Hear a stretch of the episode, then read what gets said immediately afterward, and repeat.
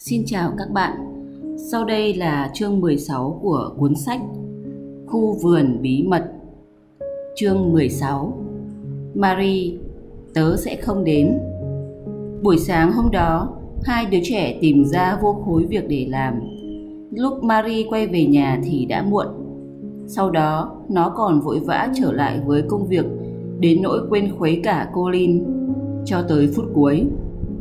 Chị bảo với cô Linh rằng tôi không thể tới thăm cậu ấy được. Nó nói với ma thờ, tôi đang rất bận ngoài vườn. Ma thờ trông có vẻ hoảng hốt. Kìa, cô Marie, việc đó có thể khiến cậu ấy bực bội điên lên khi tôi báo tin. Nhưng Marie đâu có sợ cô Linh như những người khác và nó vốn dĩ không phải là một người biết hy sinh. Tôi không thể ở lại, Dickon đang đợi tôi. Đoạn nó chạy ngay đi Buổi chiều hôm ấy còn bận bịu và dễ thương hơn cả buổi sáng. Hầu như tất cả cỏ dại đều được dọn sạch và các khóm hồng cùng cây cối trong vườn đều được xén tỉa vun gốc. Dickon mang mai của mình đến. Nó còn dạy Marie cách sử dụng mọi dụng cụ. Nên lúc này, chốn hoang dại đáng yêu ấy tuy chưa giống một khu vườn của người làm vườn chuyên nghiệp, nhưng sẽ biến thành cả rừng cây vươn lên trước khi mùa xuân trôi qua Hoa táo và hoa anh đào sẽ nở rộ trên đầu, Dickon nói trong khi hăng hái làm việc. Rồi cây đào, cây mận sẽ nở hoa dọc các bức tường cũng thi nhau nở rộ. Và bãi cỏ này rồi sẽ biến thành một thảm hoa cho mà xem. Con cáo nhỏ và con quạ cũng ra điều sung sướng và bận rộn như chúng. Còn chim ức đỏ cùng bạn đời của nó thì bay qua bay lại như những vệt sáng bé xíu Thỉnh thoảng con quạ lại vỗ vỗ đôi cánh đen của nó rồi bay vút lên ngọn cây trong vườn. Mỗi lần trở lại đậu gần Dickon, nó kêu lên mấy tiếng quạ quạ như đang kể lại những chuyến phiêu lưu của nó. Dickon bèn trò chuyện với nó như với con chim ức đỏ lúc trước. Một lúc sau, khi Dickon đang bận tay không kịp trả lời, Bố hóng bèn bay ngay lên vai và lấy cái mỏ to tướng véo nhẹ tai thằng bé khi Marie muốn nghỉ tay một lát, Dickon bèn ngồi xuống bên con bé dưới một tán cây. Nó rút cây sáo ra khỏi túi và khi mấy nốt nhạc êm ái vừa mới cất lên thì hai con sóc từ đâu xuất hiện trên bờ tường, nghiêng ngó lắng nghe. Trông cô thế mà khỏe hơn tôi tưởng đấy, Dickon nói trong lúc nhìn con bé sới đất. Và bắt đầu khắc hẳn xưa rồi, thật đấy. Cả người Marie nóng rực lên bởi hoạt động chân tay và tinh thần phấn chấn. Tôi mỗi ngày một béo ra, nó hớn hở nói. Bà Medlock sẽ kiếm cho tôi mấy bộ váy rộng hơn. Chị Ma Thờ thì bảo tóc tôi ngày một dày hơn. Nó không còn mỏng dính và rối tung như trước nữa. Mặt trời đang lặn dần và chiếu những tia nắng vàng thẫm chênh chách xuống tán cây khi hai đứa trẻ chia tay nhau. Ngày mai trời sẽ đẹp, Dickens bảo, Mặt trời mọc là tôi sẽ bắt tay vào việc ngay. Tôi cũng sẽ như vậy Marie đáp. Con bé guồng chân chạy hết tốc lực. Nó chỉ muốn kể lại cho Colin nghe về con cáo, Con quạ của Dickens Và những gì mà mùa xuân đã và đang mang lại. Nó chắc chắn rằng Colin sẽ thích nghe. Thế nhưng mọi thứ chẳng lấy gì làm vui khi nó mở cửa phòng và bắt gặp Martha đang đứng đợi với bộ mặt sầu thảm. Chuyện gì thế? Nó hỏi. Cô Lin nói gì khi chị báo rằng tôi không thể tới được? Ôi, Martha đáp. Tôi ước gì cô có mặt tại đó mà chứng kiến. Cậu ấy lại lên cơn cáu giận điên cuồng như trước đây. Suốt buổi chiều, mọi người cứ dối tung cả lên để làm cho cậu ấy yên được. Cậu ấy cứ nhìn đồng hồ suốt Đôi môi của Marie bậm lại. Thực ra nó ích kỷ chẳng kém Colin là bao. Và nó nhận thấy rằng có lý nào một thằng bé hay bẩn gắt lại được phép can thiệp vào những gì mà nó đang vô cùng thích thú. Con bé không hình dung ra nỗi khổ của những kẻ đang ốm đau dầu dĩ, những kẻ không có ý thức tự kiềm chế mình và bắt người khác cũng mệt mỏi phát ốm theo. Dạo ở Ấn Độ, mỗi khi bị nhức đầu, nó đã cố làm cho những người khác cũng phải đau đầu hay một cái gì tệ hại như thế và nó cảm thấy mình hoàn toàn đúng còn dĩ nhiên bây giờ nó cho rằng Colin hoàn toàn sai lúc Marie bước vào phòng riêng của Colin thì thằng bé không còn trên ghế sofa. Nó đang nằm dài trên giường, không thèm ngoái đầu lại nhìn khi con bé bước vào. Đây quả là một sự mở đầu tồi tệ. Marie cũng tiến lại chỗ thằng bé trong dáng điệu cứng nhắc của nó. Tại sao cậu không ngồi dậy? Nó hỏi. Sáng nay tớ đã dậy vì nghĩ thế nào cậu cũng tới. Thằng bé đáp, mắt không nhìn Marie.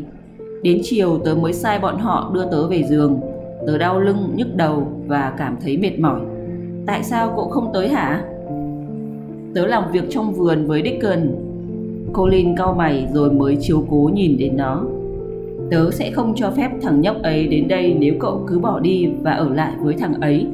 Trong khi lẽ ra phải đến đây nói chuyện với tớ. Nó nói. Marie nổi trận lôi đình. Nó có thể giận dữ mà không làm huyên náo. Nó chỉ trở nên gai gắt, ương ngạnh và không cần biết chuyện gì sẽ xảy ra. Nếu cậu đuổi Dickon đi, tớ sẽ không bao giờ bước chân tới căn phòng này nữa. Con bé trả miếng. Cậu phải đến nếu tớ muốn. Colin nói.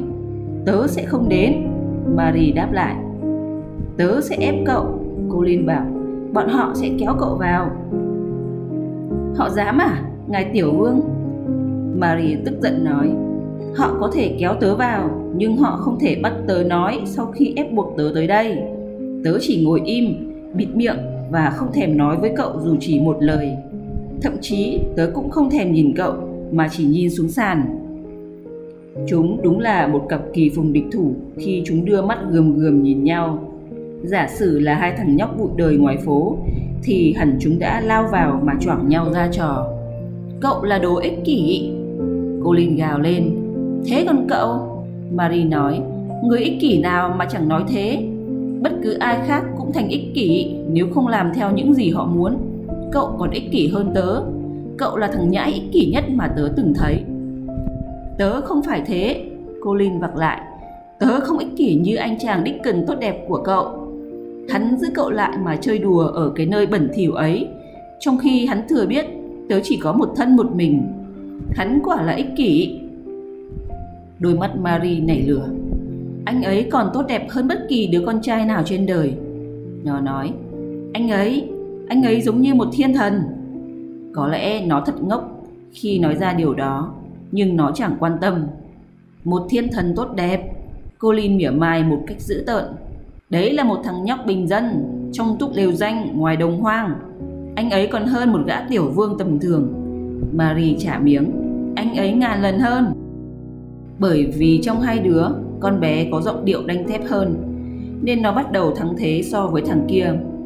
Sự thực là trong đời, thằng Colin chưa bao giờ phải đôi co với bất kỳ đứa trẻ nào giống mình nhưng tự chung thì chuyện này cũng tốt cho nó mặc dầu cả nó lẫn Marie đều chẳng hề nhận ra nó trở đầu trên gối nhắm tịt mắt lại một giọt nước mắt lớn ứa ra chảy xuống má nó Thằng bé bắt đầu cảm thấy đau đớn xót xa cho thân phận của mình, chứ không phải cho bất cứ một người nào khác.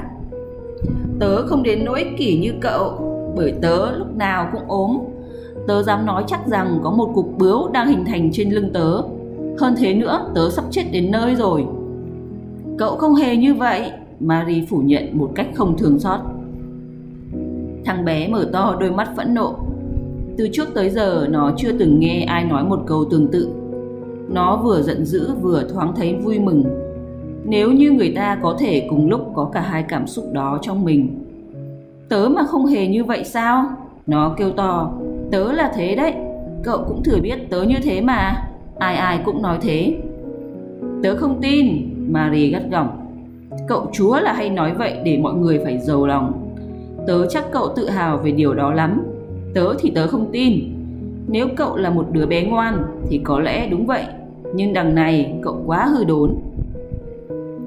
Không đếm xỉa tới cái lưng chưa ổn của nó, thằng bé ngồi bật dậy trên giường trong cơn thịnh nộ. Cút ngay khỏi phòng. Nó quát to, đoạn vớ lấy cây gối ném thẳng vào con bé. Nó không đủ sức ném cây gối xa hơn, nên cái gối rớt ngay xuống cạnh chân con bé. Nhưng khuôn mặt mary vẫn rắn đanh như cái kẹp hạt rẻ. Tớ sẽ đi, và sẽ không bao giờ trở lại. Con bé bước thẳng ra cửa. Vừa ra đến đó, nó quay lại và mở miệng. Tớ định bụng sẽ kể cậu nghe biết bao chuyện hay. Dickon mang con cáo và con quạ của anh ấy đến và tớ định kể cho cậu mọi điều về chúng. Bây giờ thì một mẩu chuyện cũng đừng hỏng, tớ kể. Con bé chạy vụt ra khỏi phòng rồi đóng cánh cửa lại sau lưng. Tại đó nó kinh ngạc nhận ra cô bảo mẫu, có vẻ như đã nghe thấy hết câu chuyện và còn ngạc nhiên hơn, cô cười phá lên cô là một thiếu nữ xinh đẹp, vóc người cao lớn và chẳng có vẻ gì là một bảo mẫu chuyên nghiệp cả hơn thế nữa, cô lại không thể chịu đựng được người tàn tật cô luôn kiếm cớ bỏ mặc Colin cho ma thờ hay bất kỳ ai khác thay chân giúp cô Marie chưa bao giờ thấy ưa cô, nên nó chỉ đứng nhìn cô chằm chằm, trong khi cô cười rúc rích sau cái khăn che miệng Chị cười gì hả? Nó hỏi cô. Cười hai bạn trẻ. Cô bảo mẫu nói. Đó quả là điều tốt nhất ta có thể làm cho một kẻ ốm yếu và được nuông chiều thái quá. Hết người nọ đến người kia hầu hạ chỉ tổ làm hỏng cậu ấy mà thôi. Nói đoạn cô lại đưa khăn tay che miệng cười. Giá như cậu ấy có một cô em gái đáo để mà choảng nhau, có khi lại cứu được cậu ấy cũng nên. Cậu ấy sắp chết thật sao? Tôi không biết mà cũng chẳng quan tâm.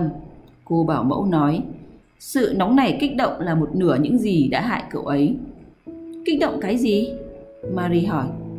Rồi cô sẽ thấy nếu cô đẩy cậu ấy vào một cơn tam bành sau chuyện vừa rồi. Nhưng dù thế nào đi nữa, cô đã cho cậu ấy một cái cớ để mà kích động và tôi lấy làm mừng vì điều đó.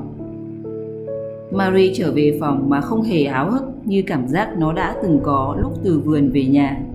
Nó chỉ bực mình, thất vọng chứ không hề thấy thương xót gì thằng Colin. Nó đã mong đến lúc kể lại cho thằng nhóc ấy biết bao chuyện lạ và nó cũng đã tính sẽ quyết định xem liệu có tin cậy mà thổ lộ với Colin cái điều bí mật to lớn ấy không. Con bé đã bắt đầu tính đến chuyện đó, nhưng bây giờ thì nó suy nghĩ khác hoàn toàn. Nó sẽ chẳng bao giờ nói cho thằng ấy biết. Thằng ấy cứ việc nằm dài trong phòng không khi nào được tận hưởng bầu không khí trong lành và sẽ chết như nó muốn. Thế cũng đáng đời lắm. Con bé cảm thấy mình cứng rắn và tàn nhẫn đến mức trong giây lát nó hầu như quên hẳn Dickens cùng tấm màn màu xanh mơn mởn đang dần bao trùm lên thế giới cùng với cả làn gió dịu dàng đang từ cánh đồng hoang thổi về. Ma thờ đang đợi con bé, nét buồn rầu trên gương mặt chị lúc này tạm thời chuyển sang vẻ quan tâm pha chút tò mò. Một chiếc hộp gỗ để trên bàn, nắp đã mở sẵn, để lộ ra những gói buộc gọn gàng chật ních. Ông Craven gửi nó cho cô đấy, mà thờ bảo. Có vẻ là mấy cuốn truyện tranh. Marie bỗng nhớ lại những gì ông đã nói với nó vào cái hôm nó đến phòng ông. Cháu thích gì nào? Búp bê, đồ chơi, sách.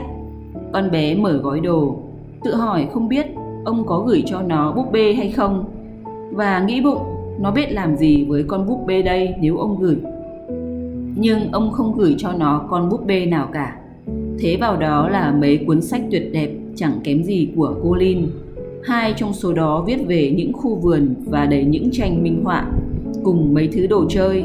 Một hộp đựng bút bé xinh, trên có khắc chữ lồng mạ vàng, cùng một cây bút bằng vàng và cái giá để lọ mực. Tất cả đều đẹp đến nỗi, niềm vui bắt đầu đẩy lùi mọi tức tối ra khỏi tâm trí của nó. Nó không dám mong được ông nhớ đến trái tim bé nhỏ khô cằn của nó trở nên ấm áp lạ thường. Tôi viết chữ thường đẹp hơn chữ in nó nói. Và việc trước tiên là tôi sẽ viết bằng chiếc bút này một bức thư để nói với ông rằng tôi cảm ơn ông.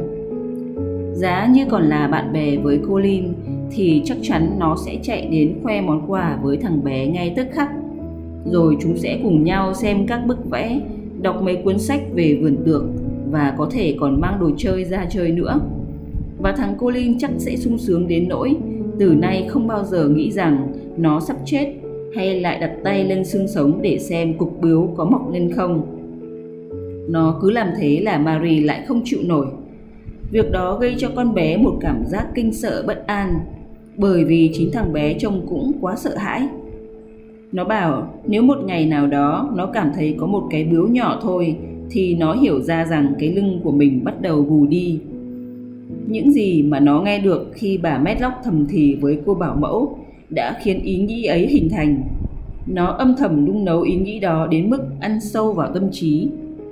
Bà Medlock cho rằng cái lưng của cha nó đã lộ ra vẻ méo mó từ khi ông còn bé tí.